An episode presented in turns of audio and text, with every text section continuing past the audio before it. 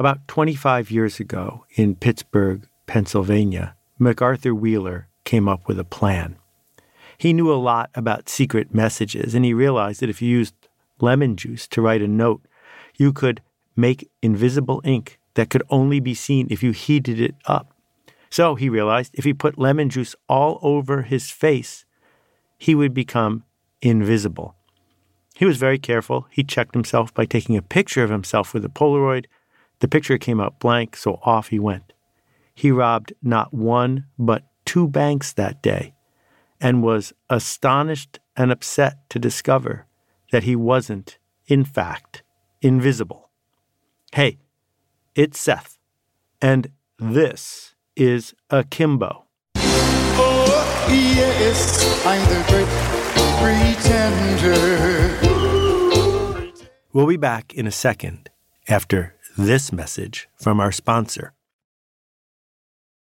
Ironically, there are no photos of MacArthur Wheeler on my show notes page, but there are plenty of links you might want to check out.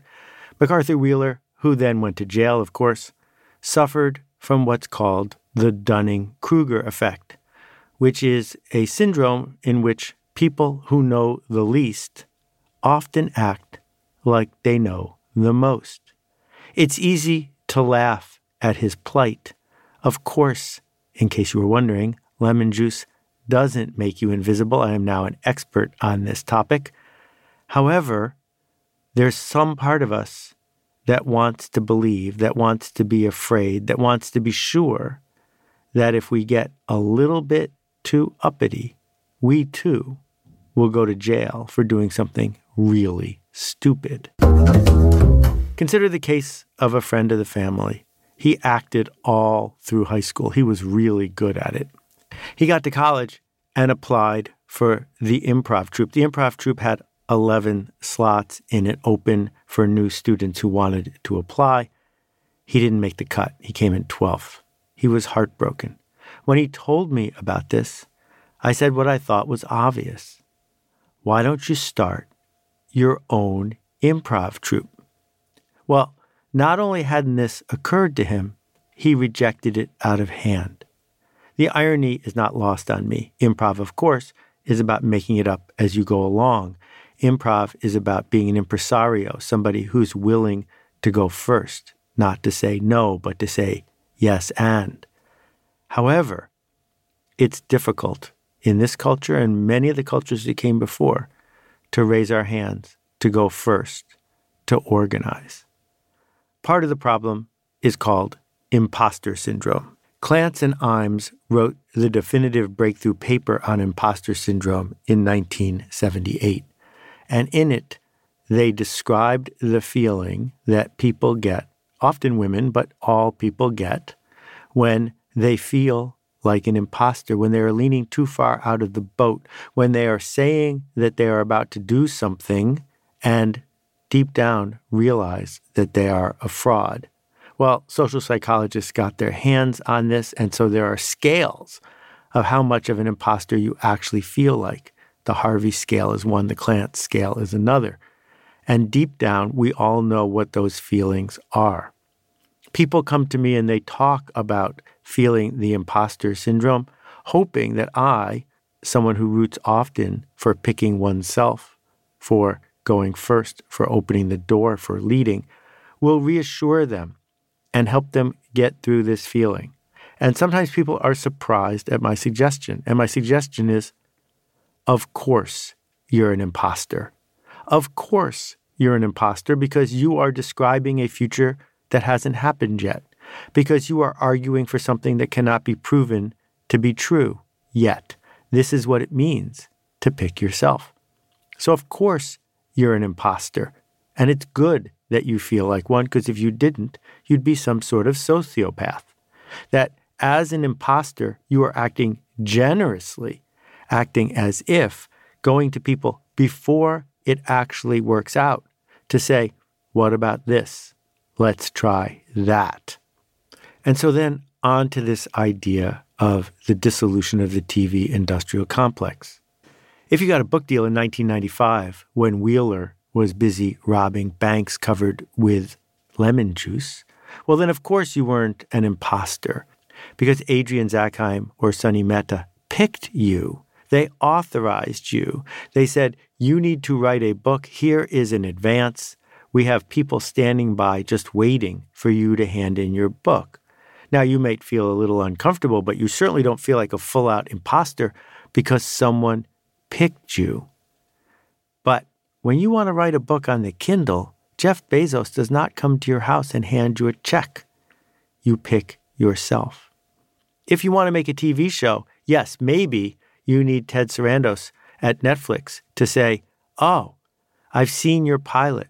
I've looked at your credentials. I've met your agent from that fancy agency. Here is a pile of money. Your TV show is going to be on Netflix.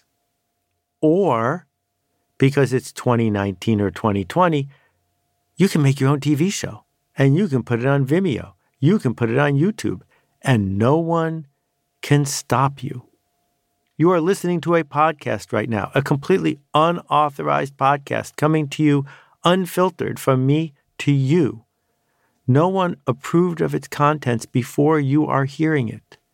And the cost for you to make a podcast, compared to what it would have cost you to be on the radio next to Casey Kasem on the Westwood One radio network in 1995, when Wheeler was busy robbing all of those banks, you would have needed the FCC to approve what you were saying. You would have needed an executive at Westwood One to pick you.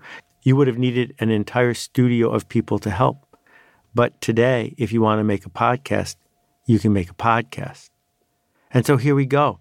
If you want to do improv, you can do improv. If you want to make TV, you can make TV, radio, radio, books, books. Almost all the media we can imagine, the gatekeepers are leaving the building, and yet few people are raising their hand. I've spoken a couple times at Carnegie Hall to Juilliard students. The Juilliard students I'm talking to have spent 15 years honing their craft. They are some of the best trombone, oboe, bassoon, and flute players the world has ever known. And they are waiting after spending hundreds of thousands of dollars and who knows how many hours practicing. They are waiting for the St. Louis Symphony Orchestra to choose them, to pick them, to give them a permit, to tell them that they are not delusional, that the Dunning Kruger effect does not apply to them. Because they're at the other end of the curve. They know a lot, they don't know nothing. And because they know a lot, they are hesitating. This leads us back 2,500 years ago to Herodotus. Herodotus was a historian of the ancient Greeks, and he wrote a parable about a messenger that was sent from a nearby city state to talk to Thrasybulus. And the question that they wanted to ask is Do you have any advice as to how we should rule? Do you have any advice as to what we should do next? Well, the messenger reported back to the king. He got no advice whatsoever. The king pressed, Well, what did he do? And the messenger said, We walked through a wheat field. And as we walked through the wheat field, Thrasybulus took his thresher and chopped off the top of every one of the tallest wheat stalks, the most valuable, most productive wheat stalks. He'd cut them off at the top. And then he left without a word. Well, Periander, the king, realized what the message was. The message was cut down your tall poppies. Find the people in your community who are leading, who are innovating, who are doing more and asking for more, and expel them, execute them, shun them, shame them. Average down. Since then, countries around the world have claimed tall poppy syndrome, probably more accurately called tall wheat syndrome, as their own. Australians come to me and say, well, in our country, and Brits come to me and say, well, in our country, and yes, here in the United States as well. This fear that the tall poppies once seen will be cut down holds us back. Why is it so sticky? How has it persisted? I want to argue the opposite of what Max Weber said. Weber said that it might be a zero sum game, that people may believe that there isn't an infinite amount of status and respect to go around, that innovation could get used up, And so the masses and the rulers could see those tall poppies as a threat because they are taking their spot in the hierarchy, their creativity, their innovation, their contribution from other people. Better to average it all down. But maybe it's sticky because we want it to be sticky, because it's scary to raise your hand, regardless of whether or not there's tall wheat syndrome going on in your community. It's scary to say, Here, I made this. Scary to say, I am starting this troupe. Here is my podcast. Here we go. I made this. Of course, it's scary because you're an imposter. And sooner or later, a critic who has never had a statue built to him or her will say, Hey, you're an imposter. You're a fraud. And they'll be right if we complete the sentence for now because it's unproven, because you can't be sure. Well, if we can put our arms around imposter syndrome and realize it is a compass, it is a way of feeling when we know that we are using generosity to make things better because we are acting as if, because we are seeking to make things better by making better things, then we can get over that noise in our head. We can organize a string quartet with our fellow students and play in the subway if we have to, without a permit, without a license, simply because we can. So when I say go make a ruckus, that's my point. What it means to make a ruckus is to generously act despite your status as an imposter, despite what some people might think of as the zero sum game of making a difference, and despite your brush with the Dunning Kruger effect. The thing is, when we have an open marketplace, as we do now, but maybe not for long, where people who have something to say can say it, who want to create something can create it, in this moment, we have no choice but to not waste it. We must take advantage of our chance to connect with others, to lead others, to level up, to establish a new standard for what better might be. That's my rant. Thanks for listening. We'll see you next time. We'll be back in a minute with an answer to a question from last time. But first, here's a message from our sponsor. Hey Seth, it's Maria. Hey Seth, my name's Kyle. Greetings, Seth. This is Steven out in Madison, Wisconsin. Hi Seth, Alicia from Charleston here. Hi Seth, this is Anupam. Hi, this is Caitlin. Hi Seth, warm greetings from Curacao. Hey Seth, my name is Nick Ryan from Pittsburgh, Pennsylvania. Hey Seth, this is Rex. Hey Seth. Hi, this is Vasilis from Greece. Hi, this is Roberta Perry. My question is. And that completes my question. I love hearing from you. Thank you for taking the time. If you've got a question about this week's episode or anything from the past 100 plus episodes, please visit akimbo.link, that's A K I M B O dot L I N K, and press the appropriate button. While you're there, go ahead and check out the show notes. Hey, Seth. This is Josh from Wilmington, Delaware. I work for a nonprofit that's doing something completely new and crazy innovative to protect children from sexual abuse. I listened to your most recent podcast, and it confirmed for me that we need to radically shift how we think about finding funding sources for this program. For the last year or so, we've been applying for grants from these large institutional funders and getting rejected because one, we don't have hard data on the impact of the program. It's still relatively new. And two, there aren't a lot of folks out there who fund sexual abuse prevention programming. I've long thought the better way to get our first million dollar gift is through major donors, through individual givers, especially folks who built platforms that predators use to find, groom, and ultimately abuse children. I looked at the list of people who've signed the Giving Pledge, and there are a couple of folks I think who would make sense to approach for one reason or another. My question for you is this Assuming I get a meeting with someone on the list, Mayor Bloomberg, Melinda Gates, say, short of playing for them your latest podcast, what can I say to get them past the fact that no one has ever done this type of work before? I guess what I'm asking is, how do I get them to invest in the idea before the outcome, with the outcome maybe not even being totally determined yet? Thanks for all you do. First, thank you for the work you are doing. It matters so much. And I know how frustrating it is to be seen for the work you're doing and to cut through so much of the bureaucracy, while well meaning, that gets in the way of doing innovative nonprofit work. That said, this is a perfect question, not just for last week's episode, but for so many of the things we've been talking about. It affects not just nonprofits, but anybody who is bringing an idea forward. Here's the thing of the hundreds of people on the Giving Pledge list, many of them, most according to Rogers' Diffusion of Innovations chart, want to do something proven. They want to do something in the middle of the road. They want to do something that other people are doing that comes with deniability, that's easy to explain. This helps us understand why the largest charities stay the largest charities. It's not because they're the most effective, it might be exactly the opposite. Back when I was selling ads at the dawn of the internet age, we had a product we helped invent online email marketing that worked better. We could prove it worked better than just about any other form of marketing. And people would ask what our ROI was. And we would say, well, what's the ROI of the TV ads you're currently buying? Well, they didn't know. They couldn't know.